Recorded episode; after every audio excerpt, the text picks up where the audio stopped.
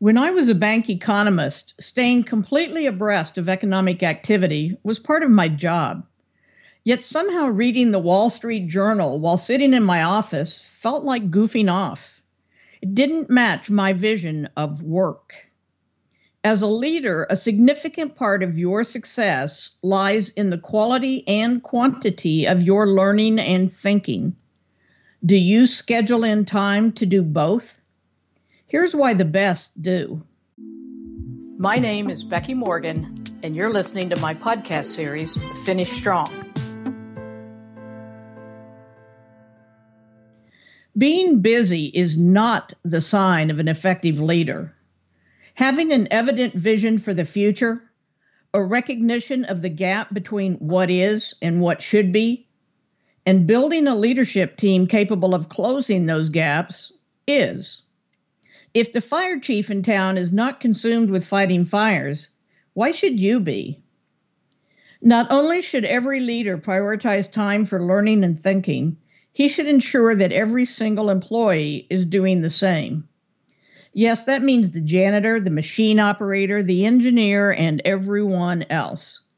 Without prioritized time for learning and thinking at all levels, how will your company ever step forward at the required pace? Only with time to think can you gain in depth understanding of the major challenges and opportunities facing your organization. And only with that understanding can you choose wisely how to address them. And only by addressing them can you move the company forward. Only with time to think can you accurately anticipate and perceive socioeconomic changes. Not just customers, but people in general impact strategic decisions that you are making right now.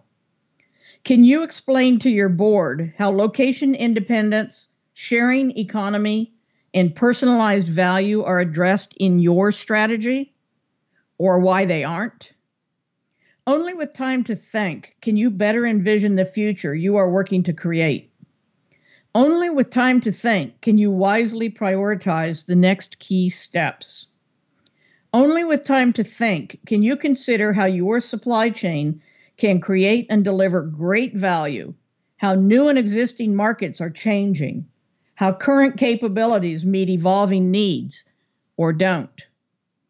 Making time to learn and think is some of the most important work a leader does, even if it doesn't feel like work.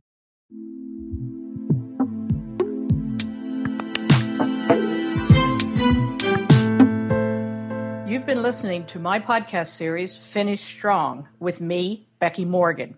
For more information, visit my website at www.fulcrumcwi.com.